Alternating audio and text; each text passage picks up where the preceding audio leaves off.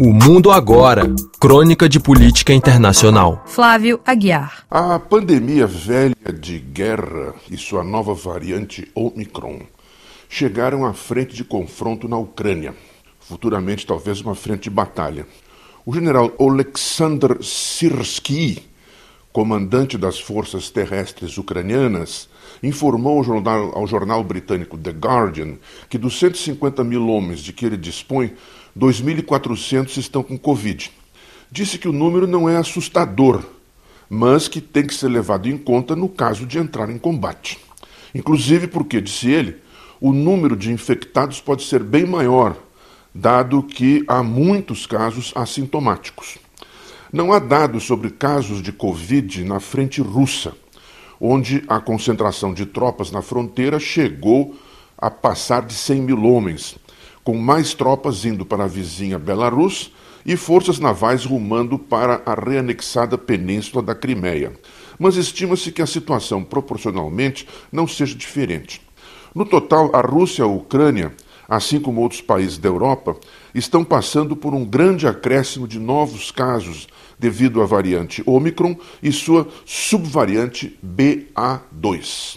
No dia 4 de fevereiro, houve quase 44 mil novos casos na Ucrânia e também quase 177 mil na Rússia, números considerados recordes em ambos os países.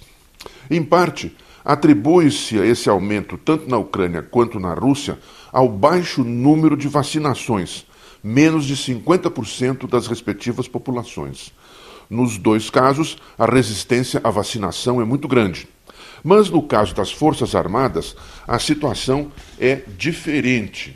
Na Ucrânia, 99,3% dos militares receberam duas doses de alguma vacina.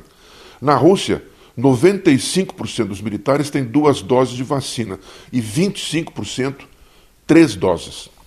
Essa interferência da pandemia na tensão militar em torno da Ucrânia é apenas mais um elemento na extensa cadeia de transformações que a Covid-19 introduziu na vida cotidiana em todas as suas dimensões, de mudanças de hábitos na vida privada ao cenário político em escala mundial. Em recente entrevista à revista alemã Der Spiegel, a infectologista Jana Schröder assinalou que, de um modo geral, a pandemia aumentou a desconfiança em relação ao establishment político em quase todos os países. A desconfiança se deve, em grande parte, à diversidade de atitudes por parte de políticos, dos partidos a que pertencem e também dos próprios países aonde estão. A Áustria, por exemplo, tornou-se o primeiro país europeu a fazer a vacinação obrigatória para maiores de 18 anos. Em compensação, a Dinamarca tornou-se o primeiro país do continente a abolir todas as restrições sanitárias, inclusive o uso de máscaras. Algumas autoridades sanitárias saúdam a variante Omicron, dizendo que ela vai transformar a pandemia numa endemia crônica mais leve, como a gripe, por exemplo. Outras advertem que uma doença endêmica pode ser tão perigosa para os indivíduos quanto uma epidêmica. Deve-se assinalar também que a pandemia trouxe novas e amargas polarizações entre pessoas, muitas vezes dividindo famílias e comprometendo até velhas amizades. Por exemplo, a polarização entre defensores e inimigos da vacinação. Entre os não vacinados por convicção, a pandemia abriu o caminho para o crescimento de partidos e movimentos de extrema direita, ajudando a provocar uma migração de votos dos partidos tradicionais conservadores para esses novos personagens. Isso aconteceu na última eleição alemã, quando 50% dos que recusam a vacinar-se aderiram à extremista Alternative für Deutschland, Alternativa para a Alemanha. É possível que o mesmo tenha acontecido nas recentes eleições portuguesas, em que o radical partido Chega, de extrema-direita, cresceu exponencialmente às custas de seu rival, também de direita, mas mais moderado, o Partido Social Democrata mais tradicional. E também é possível que o mesmo venha a ocorrer na eleição francesa, prevista para o mês de abril. A crescente polarização das posições intensificou a tendência de substituir argumentos nas escolhas e suas defesas pela fé ou crença ou descrença nas diferentes posições. como no caso citado da vacinação e também da, no caso da proteção às crianças. A infectologista Schroeder enfatizou que as famílias e escolas estão sendo submetidas a situações estressantes devido à insistência no retorno às aulas presenciais.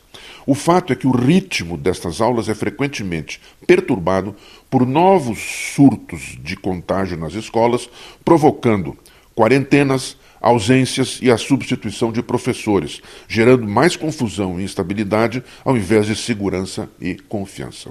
Essa situação de disritmia se reproduz em vários outros setores da vida cotidiana, incluindo o transporte público, o próprio atendimento e controle da pandemia.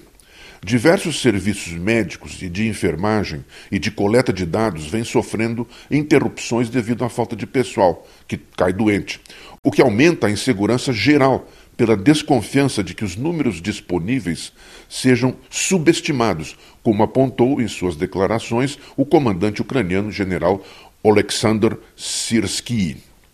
Nada há de estranho, portanto, em que a presença da pandemia venha a interferir decisivamente, se é que já não interfere, nas opções disponíveis na frente militar do atrito entre os diferentes atores no confronto da Ucrânia.